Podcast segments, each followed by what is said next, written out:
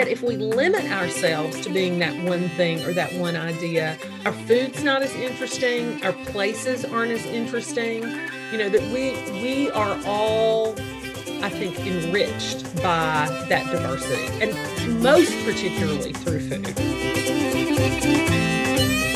Appalachia Meets World, a podcast about place and perspective, but always Appalachian.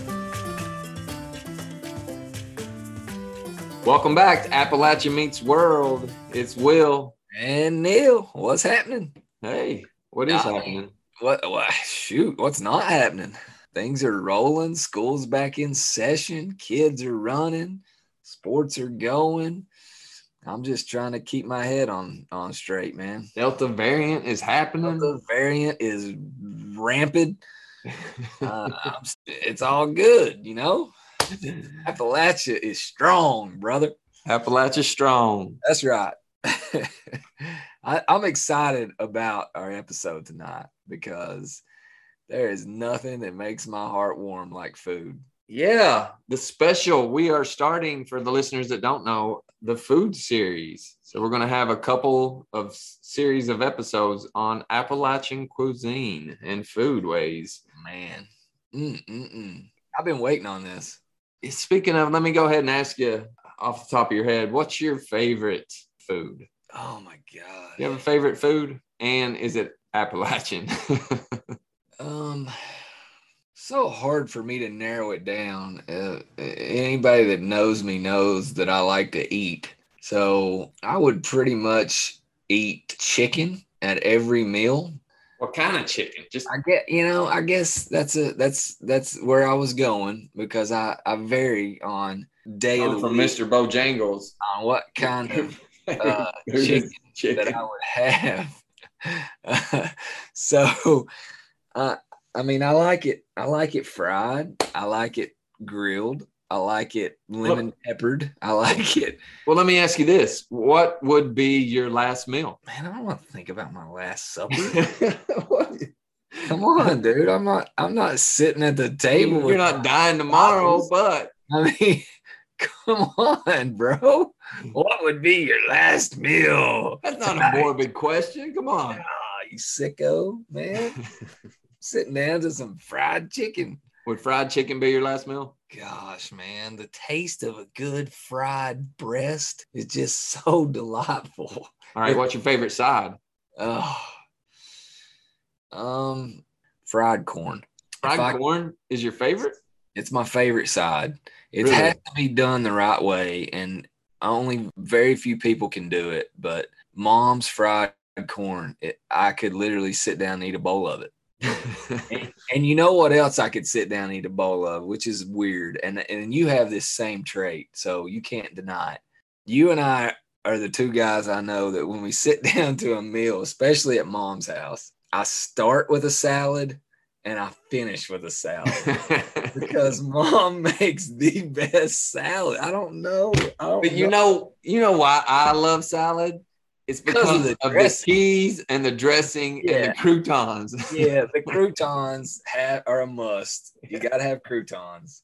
If you don't like a salad with croutons, you're weird.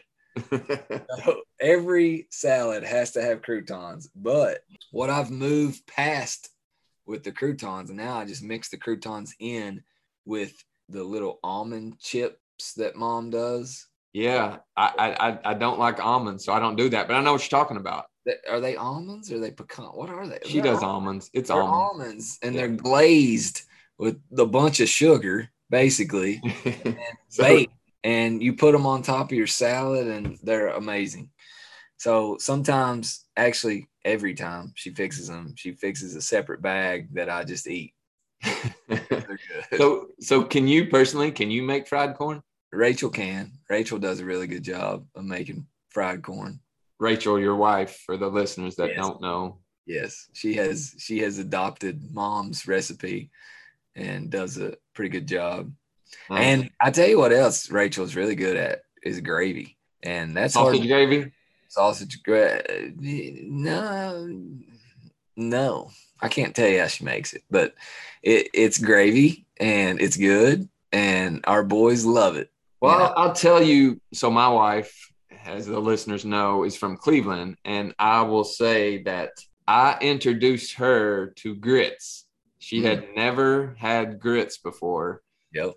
I know at, at several holiday meals w- that I've had with her family, they've made special, not special grits, but they've made grits just special for me because they know that, that I'm going to be there. And she introduced me to grits. what's that? Not cheesy just grits. Cheesy grits. Yeah. Cheesy And she introduced me to pierogies. Have you ever had a pierogi? No idea what that is. So it's a Polish dish. It's like a dumpling, but it's filled with either potatoes or cheese. You can fill it with whatever. okay. but it they're really good.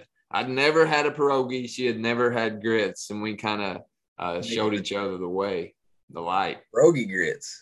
pierogi grits, man. I never thought about that. I bet it's awesome. I- So I- here's a question: yep.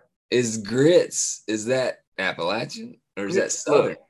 There, there, there are three things that in Appalachia food: corn, squash, and beans. They're considered the three sisters in Appalachia. It's kind of like the building blocks of all Appalachian food: corn, squash, and beans. So grits have to be Appalachian, right? I know it's southern, Listen, listen. But- but- I, don't, I don't. but corn, that's what grits are made out of. I don't think either one of us are qualified to answer this question, but I I know am who, definitely not. I know who is Melissa Booth Hall. Melissa Booth Hall, and that's why she is on the episode tonight because we are going to get down and find out just exactly what Appalachia versus Southern foods mean, and I can't wait. I can't either. How about we just go ahead and get to it? Her up.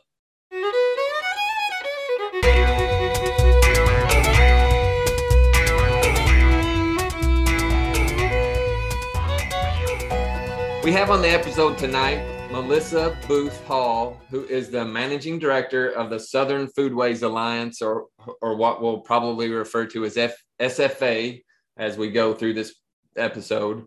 She is a graduate of Centre College and Chase Law School and currently resides in Oxford, Mississippi, and has for the past 20 years. However, she is a proud Appalachian expat, I guess you could call, uh, from Middlesboro or Bell County, Kentucky. So, Melissa, we wanted to welcome you to the show and say thank you for being a part of this episode. Thanks for asking me. Well, one thing we wanted to kick it off with is something that we ask all our guests, and that is I predict this will be the best answer yet. By the way, and it's perfect for this episode. perfect, perfect. This is kind of the kickoff to our food Appalachian food series. Where ha- we have we'll have several episodes on food and food ways, but you are the uh, inaugural episode. Um, but, but that question is as Appalachia is big on history, big on tradition. Neil and I's family, we're big on tradition too. One of the traditions we have, we have appetizers at the holidays. I mean, we have a huge spread of appetizers, usually more appetizers than the actual meal. But we wanted to ask you to kick it off. Do you have a favorite appetizer or just holiday dish? I guess. so yes um, but i'm actually gonna in keeping with the theme i'm i'm gonna do a throwback. Nice. so my mother's mother uh, my mama layman was uh, i think well no i know. She was the only one of her siblings to graduate from high school and she was always very proud of that. And she we think maybe junior or senior year in high school she had a hard-hitting fantastic home ec teacher whose focus was like on apparently like being a lady and one of the things that we think she picked up from this home ec class was she loved a relish tray back in the day you could actually like buy this plate. So it's like a, a, a round uh, glass plate that kind of has some like dividers in it. And that's because you're going to put your like your little pickles in one spot and this, that, and the other. But her, like, you knew it was Thanksgiving or Christmas because you got celery with that cheese from a jar yeah. you know, those, little bitty jars. In fact, you can't find that cheese here. I they still sometimes have it like at the Food City and when I'm when I'm at home.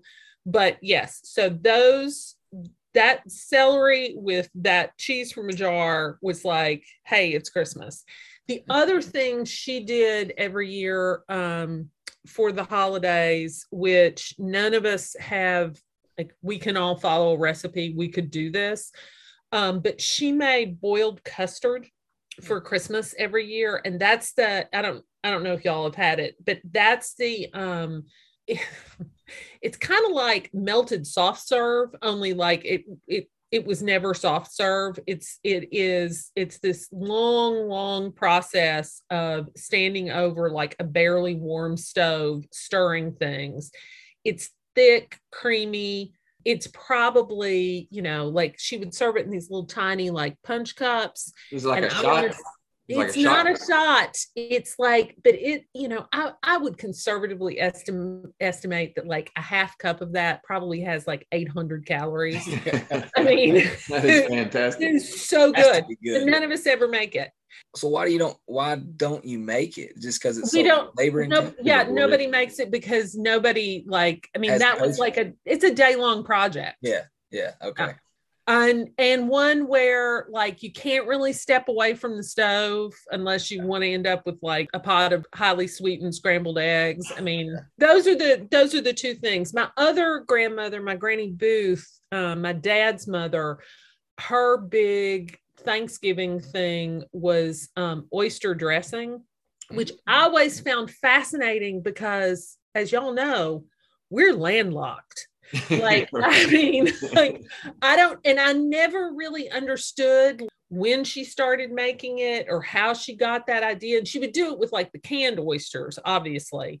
But oyster dressing and and boiled custard, those are my like those are my holiday nostalgia. No, those that's a fantastic answer, and, and I would expect nothing less from from the first food expert that we've had on on the on the show. But I'm not gonna lie. I still like whenever I see celery, I always think like this would be so much better with a little bit of that yeah. from a jar in it. Yeah. So now that we kind of have that question out of the way, I guess we can ask you, you know, for the for the listeners that don't know, what exactly is the Southern Foodways Alliance and, and kind of what do you do there? Okay, so we are a cultural nonprofit based at the University of Mississippi. We are an institute of the Center for the Study of Southern Culture. There are um, the the center at the University of Mississippi was the first of its kind a place where um, you come to understand the South through one of its lenses. So you might use music as a way to understand the South. You might use um, you might use the literature of the region. Um, you certainly could use history. Um, you might use art. And the Southern Foodways Alliance, um, our founder John T. Edge was actually a student in at the Center for the Study of Southern Culture in the 90s. And his question was, why not food? As we offer these lenses for how to understand this region, food ought to be one, one of the, the tools we use. So the SFA um, began at the center. That's that that is our home. And what we do is we document, study, and explore the diverse foodways of the changing American South you know if you if you broke down that lovely mission statement um, what you would what you would want to know about us are is our documentary work is we make films about uh, people across the south who grow make and serve great southern food and the other part of the, our documentary work is our oral history work. We now have, I think, probably coming up on just over a thousand oral histories of that same group of people. And it is everything from catfish folks on the Mississippi Delta to um, people in Eastern, Eastern Kentucky who are still making and serving chili dogs um, to bartenders in New Orleans, to um, fishermen in uh, Charleston, South Carolina.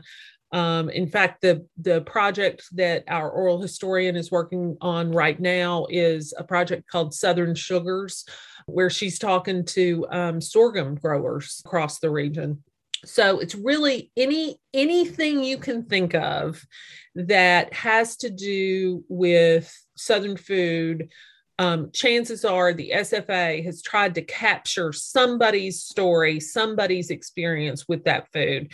And the ones we haven't gotten to, we're, you know, they're they are firmly in our sights that they, they, are our next goal yeah you all um, have an you all have an excellent website for for those yeah. that, haven't gone to it go to it check it out it, it's yeah. it's definitely great it's easy and it's yeah and it's all free and yeah. it's all um you know we we we started this way. We started with an eye toward all of the stories we collect, all of the voices we amplify are of this region, belong to this region, and should be shared as widely as possible. Yes. So, that documentary part's a big part of what we do. We also have a quarterly journal, Gravy. We have a podcast called Gravy where we use narrative nonfiction to tell stories about the South and then you know we you know, we have two graduate students every year we and we have a professor at the center now who's uh, a foodways professor so that's what we do you mentioned John T. Edge. Anybody that watches the SEC network has seen his documentaries on there. They're excellent. Yes. Yeah. Yes. So there, I think another season is uh, about to ramp up. So great. Um, uh, and you spoke of you know the southern foodways and and food of the region. And that's where i kind of wanted to ask you a question about uh, you know this podcast is about appalachia but it's also comparing appalachia to other regions other cultures. And, and the more that we do that the more similarities that we see with appalachia and places outside of appalachia.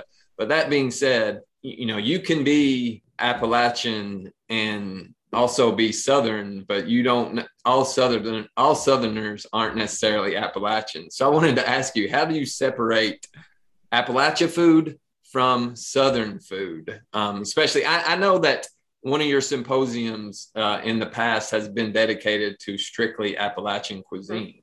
So how do you separate the two?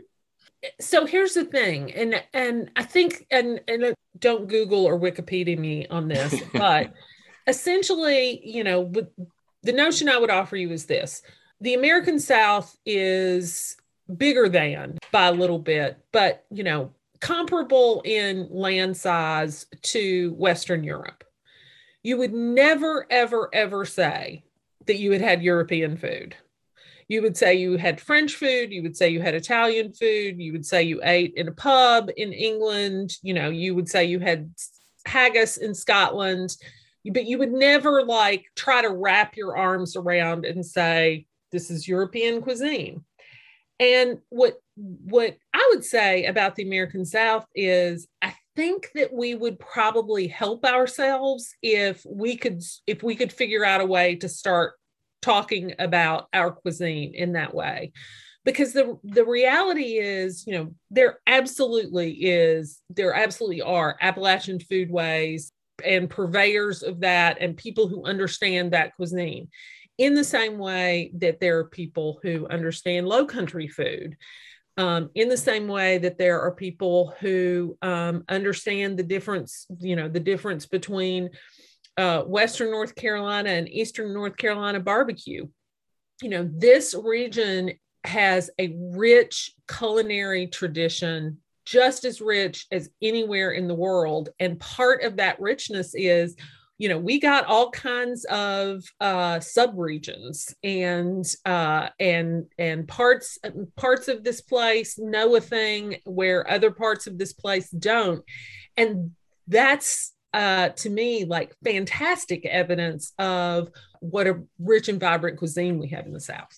Yeah. Oh, so about Appalachia. So, you know, I mean, here's the thing. I, you know, I grew up understanding about things like shuck beans and uh and stack cakes and I'm, I'm I'll I'll stick with those two you know and there are people I, I, sit here in in the state of mississippi there are people here who grew up um, understanding uh, caramel cake and field peas in a way that I really didn't until I got here. So I think that, you know, for all of the parts of the South, I think we're always in conversation with each other because we're always moving around, we're moving out, we're coming back. But I also think that I like to travel and I think it's fun to go somewhere where you can have a thing that you can't have anywhere else in the world or a thing that because you're there because you're in that place it's the best version of itself. And uh, you know and again i think that's what will keep us a, an interesting region. If we're all like wendy's at the exit of on i-75 i don't hold out much hope for us in that scenario and and, and to that point you know like you're saying, Appalachia Shoulder Verse, you know, it was built by these in, indigenous groups of Cherokees, by Scotch Irish, by German immigrants, by enslaved and free Black Americans. Like like you mentioned, we have Italians in West Virginia, the, the yep. Hungarians in Virginia, Albanians in East Tennessee. We have all you know this rich, diverse populations and ethnicities throughout. With this diversity, how do we and how should we celebrate it? I know SFA kind of prides itself on that, but you know, how should we as a region celebrate the diversity? We kind of get asked that question a lot. I think that there's this idea about Southern food that there is, you know, some, I don't know, platonic ideal of, you know, the Southern table. And anytime you step away from that, I don't know, maybe you're putting a foot wrong but I think the reality is, I think that platonic ideal holds us back more so than it pushes us forward. And I think that if if we as southerners say southern food is these ingredients and it's and it's these dishes i think that you know very quickly we're going to be dealing with a cuisine that belongs in a museum rather than a living vibrant changing cuisine and you know what i would say is to you you know you you gave a fantastic recitation of just some of the the influences on southern food that have come literally from all over the world. And the reality is that's always been our story. You know this is we're not talking about like you know the the 2010 census.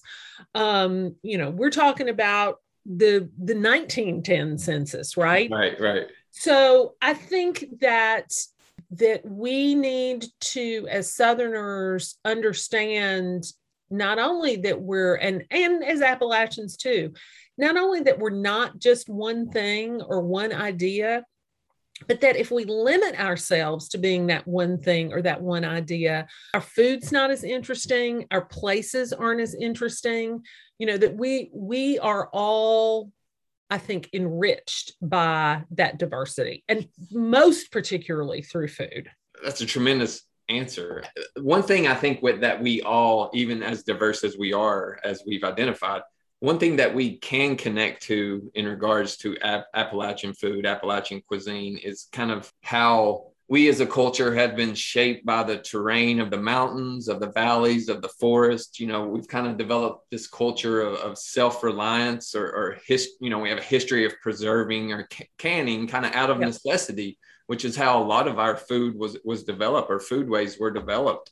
And so we also have developed this kind of deep, deep connection to uh, the land. I think it's important for whether wherever you're from in Appalachia, we have this deep connection to the land. So we we've heard these terms that that are now becoming popularized: organic sustainability or doing farm to table. That's something that Appalachians have been doing forever out of necessity. You know, mm-hmm. it's just the way that we've all it's always been. And to that point, do, do you think it's I don't know, all these celebrity chefs that are doing it now, do you think it's disrespectful that are people that are are claiming it as their own, or do you think it's a sign of respect for kind of rec- recognizing the wisdom of Appalachia um, over the years, if, if, if if that makes sense? And I'm pretty sure yeah, my mom invented it, so exactly. um, you know, I I always find this question really funny because I mean I don't know about y'all, but like I'm a little bit I'm I'm a lot older than y'all. I'm old enough that let, let me just say, I remember, I can tell you like almost to the minute when Middlesboro, Kentucky got a Burger King. And then when subsequently we finally got a McDonald's. Oh, McDonald's. That's that, like, that yeah. was a family trip to McDonald's in Middlesboro. Oh. oh my gosh, right. So, you know, what I find, you know, w- one of the things that I always kind of, you know, this is like running in my head as people like do farm to table. I'm like, you know, you have no idea how hard we ran from farm to table. Like we were so like, you know, in line to get a French fries. So I think that I, I, think it's I think it's respect. I mean, I think that the sort of the the bigger impact of the farm to table movement is I think that people want to and clearly enjoy feeling like they understand where their food comes from, who grew it, who prepared it, and and kind of, you know, why this dish in this moment. And I think that I mean this is a t- we're talking like baby steps. I mean, but I really do think that that is a baby step into the larger sustainability conversation that the whole world is going to need to have in the next 50 years. I don't know that the way we eat as a country is necessarily sustainable into the next millennium. And I think that having curious and educated eaters ultimately is going to help everybody. So I, you know, I, it it doesn't bother me when people are, you know, when a when a restaurant like uh, Husk um, says essentially we are gonna we're going hyper local. Um, if it's if it's not produced in the South, it doesn't come in the doors.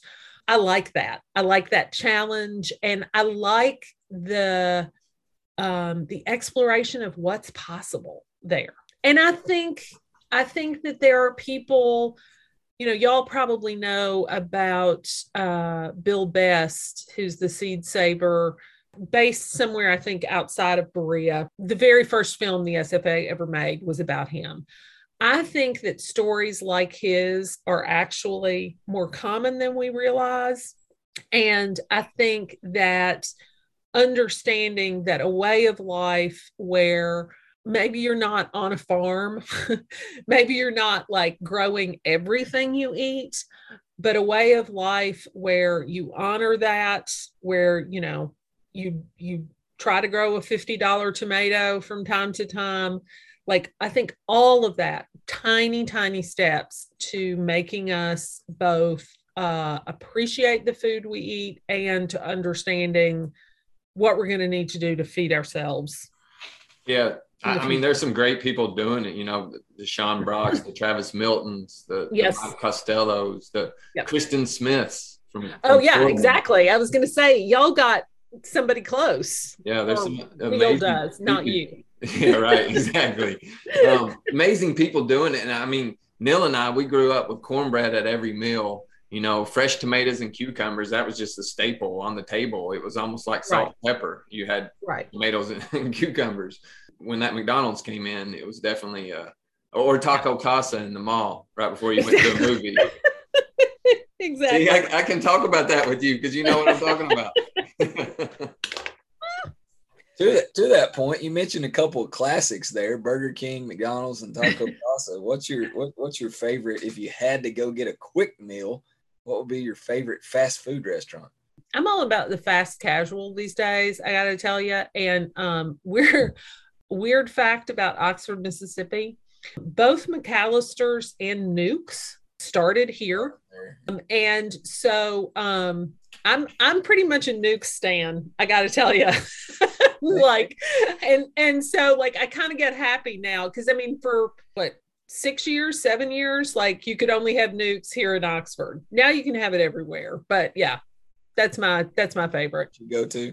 Yeah. What about restaurants in general? Do you have a favorite restaurant outside of the fast casual? Whoa, that's a that's a tough question. I mean, yeah, no, that's. I mean, I like I I mean and this is true. Are you allowed to answer that question? exactly. so here in Oxford, there is uh, a restaurant, uh, actually, dude with a Kentucky connection, restaurant I love here in Oxford called Snack Bar. The chef um, is, uh, is his name is Vishwesh Bhatt. He went to the University of Kentucky and he came to Oxford and started working in a restaurant. And he actually, I guess this turned out to be the last time they gave James Beard Award. Vish won for best chef, best chef South. And what he does, which is fantastic, is he was born in, uh, I think, in Gujarat, India. What he does is take okra and turns it into the most amazing okra chaat you, you could imagine.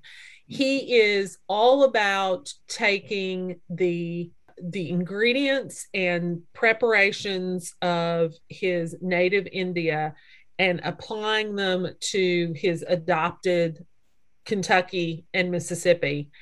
And it's hands down, it's my favorite dining experience really anywhere. So and and you know, back to that earlier question, there's only so much fried okra a person can eat. um, and so, you know, having somebody who, you know, comes from a background who feels as strongly about it as any Southerner, but with a whole different approach is so exciting. But does he serve bourbon? Yes, he does. he does. so, do you have a favorite film that you guys have made? I know you told us about the first film, but has if uh, uh, have you guys put together a film that just really sticks out to you that you would tell our listeners to definitely listen to or, or watch? I still love that first film. Um, I think probably my favorites, I've got two favorites. One is about Helen Turner, who, um, and the film is called Helen's Barbecue. Helen is actually one of the few women who run owns and runs a barbecue restaurant. She's in Brownsville, Tennessee, which is kind of between Jackson and Memphis. So I love that Helen's film. My other favorite is a film uh, that we have called Cud, C U D, um, about uh, Will Harris, who is a fifth generation cattle farmer in South Georgia. And with, there's a follow up to that film about his daughter, Jenny Harris, who is now running the family business. So, those, I would say that those three, as kind of a, if I had to pick, th- those three are are big favorites, but just because those folks are so compelling. So, yeah, cool. I ha- had a, a question. My my mom very interested and big on hand on recipes as, as a lot of appalachians are handing down recipes a lot of times when she hands them down to us they get lightened up a little bit um, yes maybe a half stick of butter instead of a full stick or something right. like that but I, you know i know that the Foxfire book series, which mm-hmm. you know mm-hmm. started as, as, I think as a high school pro- project in Georgia. It's it's played an important role in kind of preserving Appalachian foodways. But mm-hmm. can you speak to a little bit to how important recipes are, especially in Appalachia, and how they've kind of been preserved or handed down over the years? Yeah, I think you know, in uh, there's a lot of church cookbooks. Um, I think that's probably your um, you know your best indicator of of kind of what's happening in the moment in southern food. Although i find church cookbooks are fascinating because often like there'll be like something in the church cookbook that you're like i know i read that in southern living. Like you just took that directly from southern living you started making it and now like here it oh. is. Um, but anyway that aside, so I think church cookbooks have been a good resource. I do think that I think that publications like Southern Living played a role. That one's trickier because they played a role in sort of the homogenization of of Southern food, uh, but they've also played a role in sharing important recipes. And then, you know, I'm sitting here. This is my grandmother's recipe box. Yes. And nice. you know, this is one of the things that like as we were cleaning out the house, I took it. And it's you can see it's full of like newspapers and handwritten things. And I will say, and this is uh, you know, this is being felt, I think, in every small town in the South. Um, the importance of a, a food page in a newspaper I think cannot be like understated. And, you know, and especially for for kind of the more remote areas of Kentucky, I think those I think daily newspapers had a huge role in sharing recipes.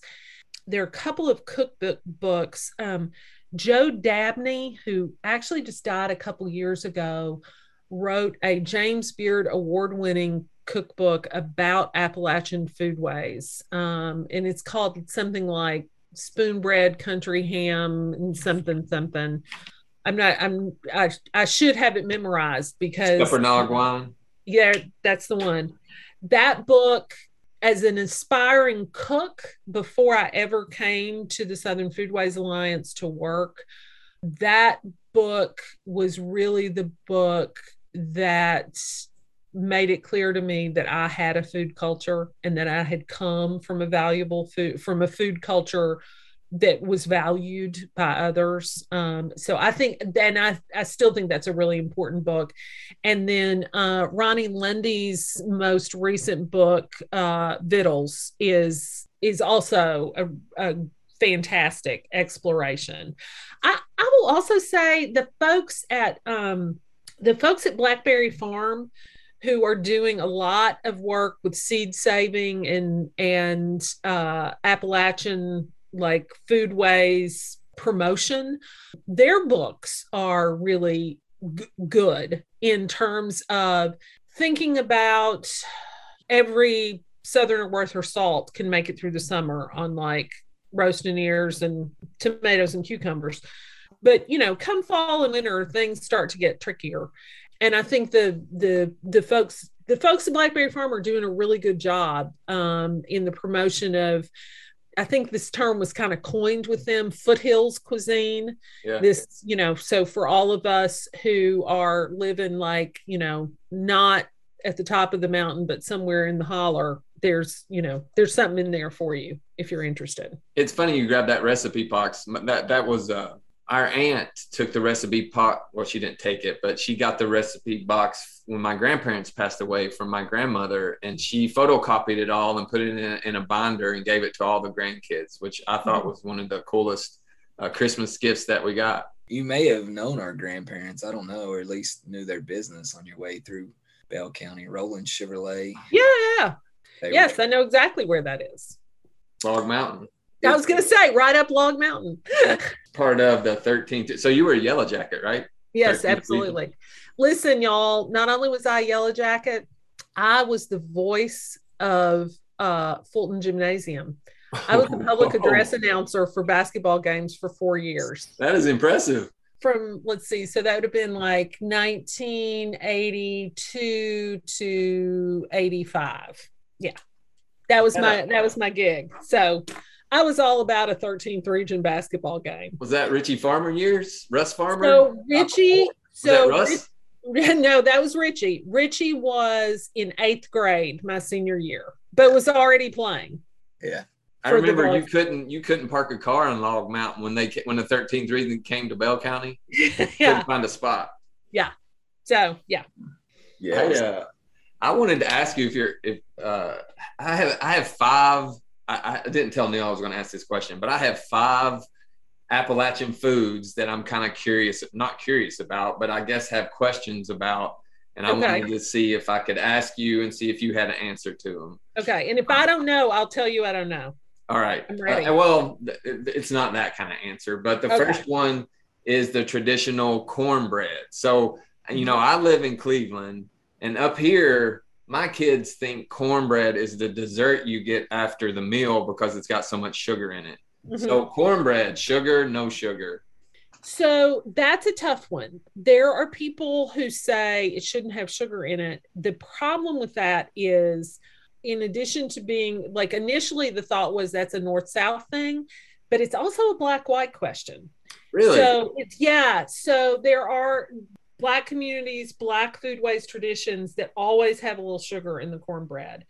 So I think that I, I'm I'm I'm agnostic on that question. I mean, it depends on what you want, and I think that I like that's not an argument that I've all, that I've ever felt strongly about. Yeah, I just always wondered. Like Yeah. when I, when I go to Boston Market, I save my cornbread to last because it Oh tastes. yeah, those commercial cornbreads. Yeah, it really might as well be cake. Just cake. Okay, my second second food. Growing up, if we if we didn't go to the hospital or Pizza Hut on Sundays after church, Yes. or or got Kentucky Fried Chicken, then she always fixed. I'm sorry. I love that y'all were eating at the hospital, and I like, and I Oh, know it was I've so good. It. I I was getting was. ready, I was getting ready to explain that. I was like, "Oh my gosh, our listeners are going to think our parents took us to the hospital on Sunday." Just I like. It's so good. Hospital. I'm not. I'm in no way like I'm The not Pineville making fun of Hospital's it. food used to be so good back in It was day. the It's just best. funny. Um, so if we didn't do those three, my mom she always cooked breakfast for uh, for the meal after church on Sundays. And so one thing that was a staple was sausage gravy. She always Yes. fixed sausage gravy. But the other gravy that's kind of Appalachian, which we never had a lot, was red eye gravy. Right. I guess the question is, have you ever fixed red eye gravy, and do you like red eye gravy? I do like it. Um, the so you know, red eye gravy is country ham based, so it's really. I mean, I'm just going to say it. It's salty, and so I mean, it is like it. You know, if you're going to go work outside all afternoon and sweat, it's you know, it's basically probably the equivalent of like pickle juice or any of those other like performance enhancers you buy now. I don't love it. I grew up on. I grew up on sausage gravy, which my parents called sawmill gravy. I don't know yeah, why. I've heard that. I and I love sausage gravy. What I hate are commercial versions of it because it's not it's not brown enough and it's too thick. The kind that like I mean like my mother had like a special she only made it in her electric skillet because she felt like she could control the heat better. But like I can like the smell, the all of it. Mm, yes. So I'm I'm more I'm more sausage gravy Sausage. than red eye gravy. Yeah, yeah. I guess the next is the, the third food is we have ears of corn, corn on the cob. You can cut it off, but fried corn. I feel like that's mm-hmm. an Appalachian staple. I know mm-hmm. my my mom used to freeze fried corn. We would have a freezer full of fried corn. You'll do. Um, and- mm-hmm. so do you do you eat fried corn? What's your preference? Corn on the cob, cut off the cob, or fried corn? I like fried corn. Um, one of my mother's best friends um, from my mother went to LMU over in Harrogate. Yeah. And um, one of her best friends from college does fried corn every summer, freezes it, and then that would be she would give mother two containers of it every year right before Christmas. So like that corn was on was a part of like Christmas dinner every single year. And I love it. I have never been able to get it right when I do it myself. I've like, and I've tried, I've tried various ways. I mean, I just like corn. So, like, I'll, you know, I'll try it all kinds of ways. But that particular, like, because there's like a creaminess to it. It's not creamed corn, it is fried corn. I don't know. I've never been able to replicate it. Um, the next the next food is poke salad. So Mhm. dangerous or not, not dangerous? Have you ever fixed poke salad? I know I grew up eating it, but Um, I have um I have never I've never fixed it. And I don't know. I know that I have had it. I mean, sure, it's probably, you know, it's dangerous, but I mean everybody eats everybody who cares about sushi is after that like fish that can kill you. So I mean, I'm, I'm, I guess I'm kind of by poke salad like I am by mushrooms. Like, I want to know what you know about mushrooms before I eat this mushroom that you found. And I want to know, like, what you know about poke salad before I eat your poke salad. So, gotcha, gotcha. Number five is you, you mentioned how laborious your one of your appetizers was. the, yes, the, the custard. Yeah. which is another thing of this number five apple stack cake which is which is a traditional appalachian dessert but it also takes which which a lot of appalachian dishes do takes a long long time to make is, is that mm-hmm. something that you make that you like apple stack cake It is not something that I love them. Um, I do not make them um, because the challenge with them is for them to to work and to like have that taste. You need somebody who dried the apples first. So you know you got Right. you got to start you got to start in September um, in order to have this this cake. Um, there's a woman who was a part of the SFA who is a part of the SFA, just a, a member, who um, a few years ago we did a summer um, we did a summer symposium in Bristol, Virginia, and she makes stack cakes in the way that you know her mother and grandmother did, and then taught it and then taught a class on them as as part of the weekend. And you know they're they're extraordinary and and the thing i hate the most is when somebody says they're about to give you a stack cake and then it turns out to just be a layer cake yeah, which right. happens a lot like you as soon as you look You at can it just- you're like Because, like you said, you can't just make a stack cake on the fly, right? you just you know i mean the thing the the actual like making the layers is easier because they're thinner they cook faster like all of that is true it's just that that apple butter apple stuff that goes between each layer is the labor intensive part and you know and that takes time and a knowledge of preserving Can I ask a bonus? Bonus. Sure. Neil, I'll let you get in here too. But the bonus one. So, I grew up. My dad would feed us souse meat. yes Uh, and for the listeners that don't know, I don't know if you need to know what souse meat is, but I loved it until I found out what it was. And Yeah. so it for the listeners that don't know, you know, the Appalachian tradition is whole hog. Use all the hog, and souse meat is essentially hog hog head cheese. Um, so Mhm. it was regardless, it was the head of the hog that went Mhm. into souse meat, and so that kind of ruined it for me. I don't think I've eaten it since I found out what it was. But do you like souse meat? Um, I have eaten souse. Um, we in we in fact one time at uh, an, an SFA event we served souse meat sandwiches on white bread with mustard for breakfast. Um, and people were like totally into them. And then there were other people who were into them because they knew what they were eating. And then there were people who were into them because they tasted good. And then they found out and they were kind of mad and whatever. I, you know, I like souse. I will eat souse. I will eat sweetbreads. I don't seek them. I don't seek them out. Like I'll seek out a really well fried chicken liver, but I I won't go looking for souse or or sweetbreads. Well, growing up, my dad used to. He doesn't anymore, but he, he growing up, he used to, and he used to give it to us without. and we loved it. We loved it. Yeah, yeah. I didn't know any better. I'm just, kind of bringing it back to Appalachia or just kind of where you're from. One one of the another question that we always ask all our guests is, you, know, you mentioned you live in Oxford, but you grew up in Middlesboro. Where do you call home, and why do you call it home? What makes it unique to you? so that's that's a tough question for me right now. My mother died uh in December of 2017 and I'm an only child. My fa- my father died when I was 12. So I, you know, it is I have my my aunt's my mother's my mother's sister is kind of the last family I have in Middlesboro. You know, I I think even after all this time, I mean, we've been in Oxford for 20 years. We've been married 29 years. You know, I, so I don't know that it's Middlesboro anymore, but it's definitely still Kentucky for me. And I I think about that a lot because I could not wait to get out of Middlesboro. You know, when I was at Centre, when I was Chase, you know, I I I was open to Lexington or Louisville as where I might land, but you know, I I didn't think it would be there.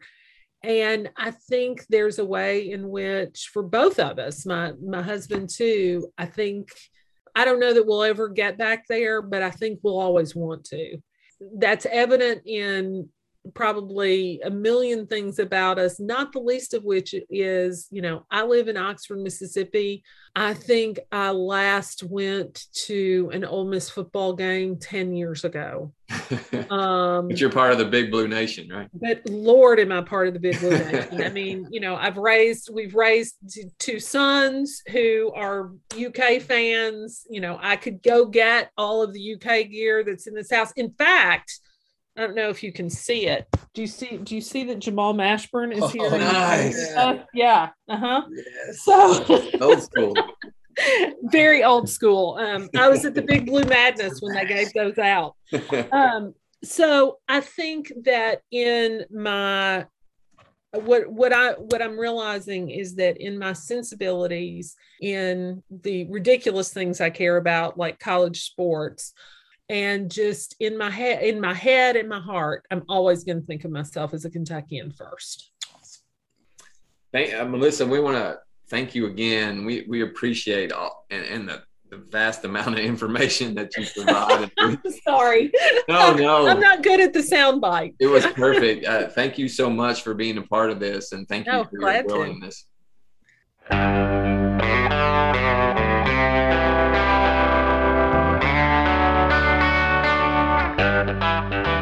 Man, Will, awesome. I, I, I, I'm just so impressed with uh, former Bell Countyan Melissa Booth Hall. What an excellent job she did on the episode tonight. And, you know, again, once again, I just come on this episode to learn, man.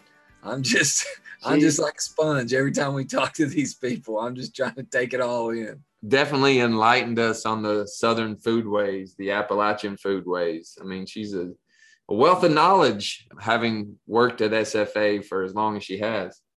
Yeah, so uh, you know, she's been in, as you've heard, she's been in Oxford for 20 years, but you know, she still calls Middlesboro or Kentucky home. And uh, I was encouraged to to hear that and just kind of made me even more found of my decision to never leave. yeah. Well, see, you but you can appreciate people that are away, right? Oh, yeah. People like Melissa. but what a what a wealth of knowledge uh, when it comes to food and you and I can ramble about food but now now we know from an expert just what uh, food means in our region in Appalachia and in the South uh, and how important it is. I thought it was great learning or hearing her take on the whole food to table concept and uh, you know you and I have debated that as well so that was that was interesting and SF, the Southern Foodways Alliance, her her organization, or you know, she's the managing director.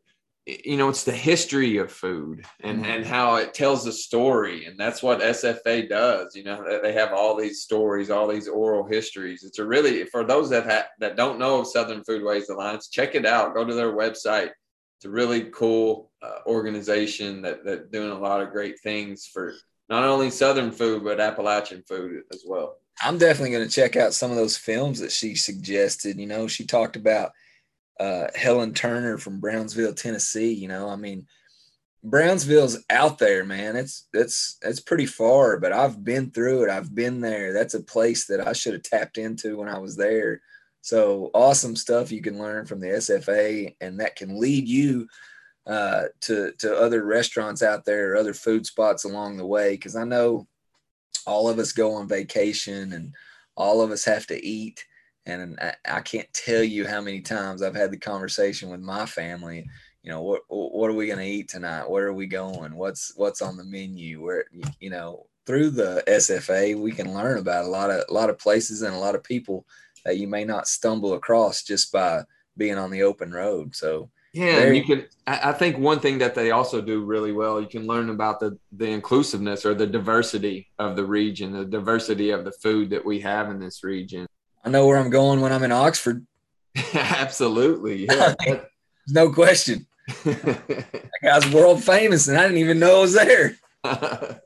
Yeah, it, very, very interesting stuff. Uh, one thing that I didn't mention to her that she briefly brought up catfish, and, and I was going to ask her if if uh, frying catfish was a southern tradition of leaving the stinking head on.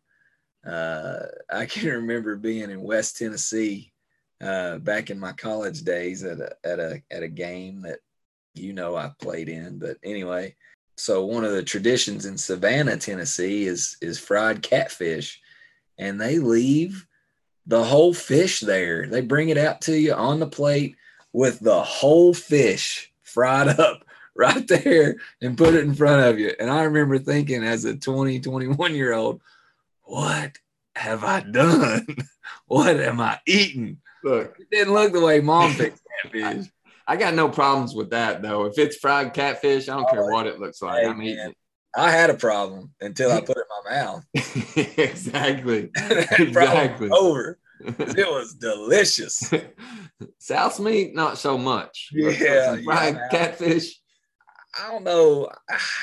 Souse meat's one of those like, man, I, I hate to say it, but I, I ain't eating that stuff anymore.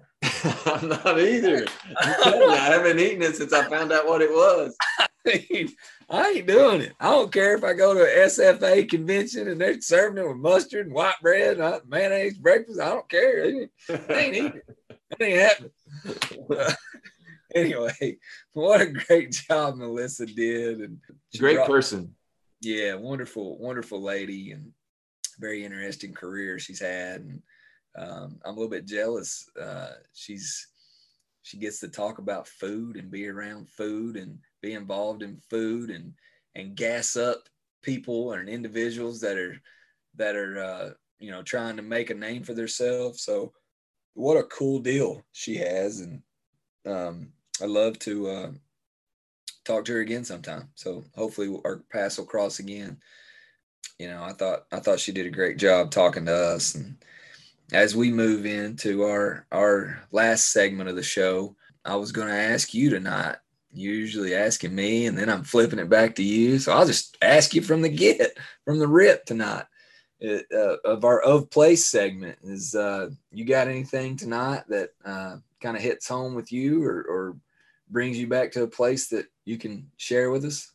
Bring me uh, of place. Kind of brings me back to a, the the place I call home. Yeah, I, as she was talking, you know, as I've asked you before, you, you know, my my favorite all time meal it would be my last meal is no, no. soup beans and cornbread. I already knew the answer.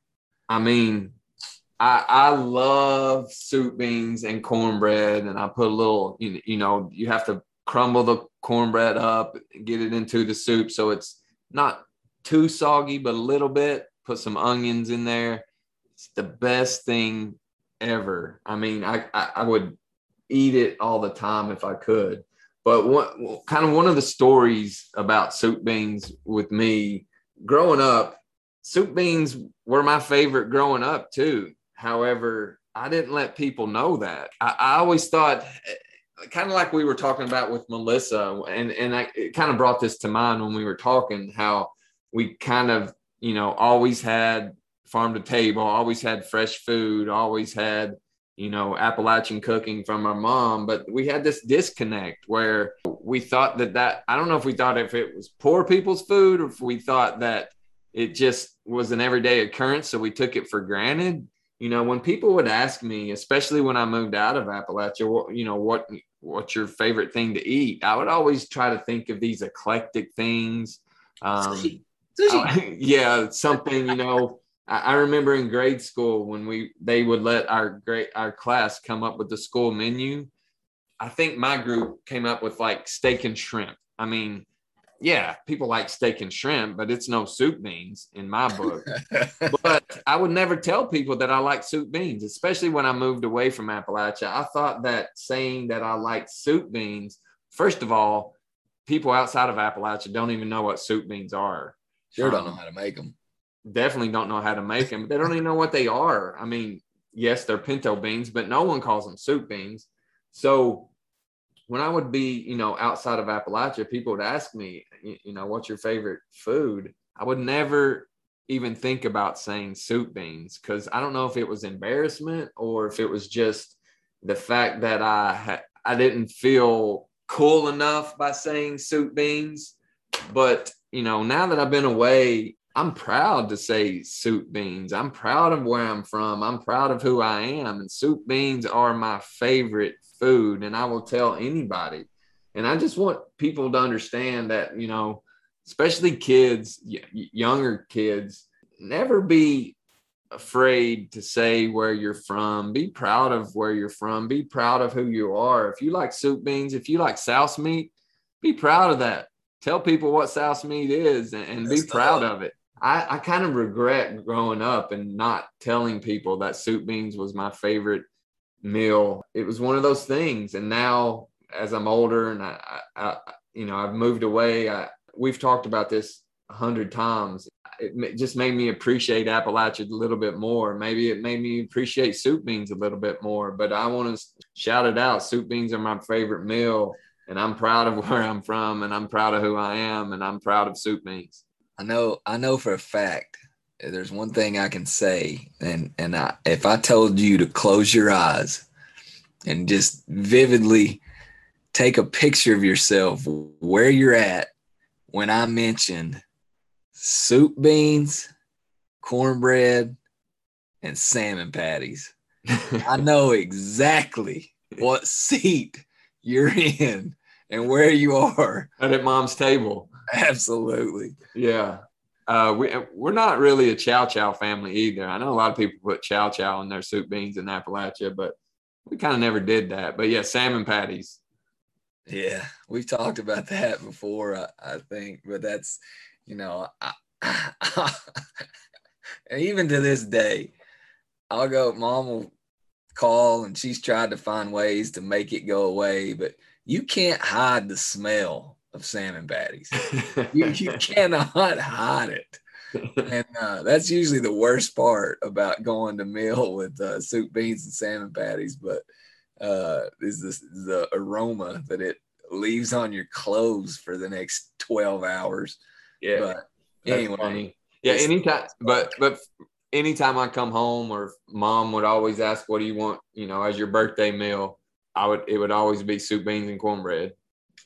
Yeah. Sometimes in July when you ain't here, we eat soup beans just to celebrate instead of pouring one out, you you, you pour li- you pour a little soup beans out for my soup beans. Yeah, ah, I know he's listening. I know he's somewhere. All right, man. That's my of place. I just wanted to say that because you know sometimes uh, we get caught up of of trying to say things or be part of things that we think people want to hear when in reality be yourself, be real, be proud of who you are and where you're from. I'm proud of soup beans, and I'll, I'll, I'll tell anyone. Absolutely. I love it. Well said. All right. Well, like I usually do at every episode, I'll say till next time. Peace. I'm up in the mountains again. I'm getting lighter, the air's getting thin. Now I'm facing down with a grin. I've been in the city too long. Sidewalks and buildings and singing sad songs. Now I'm back up where I belong in the mountains.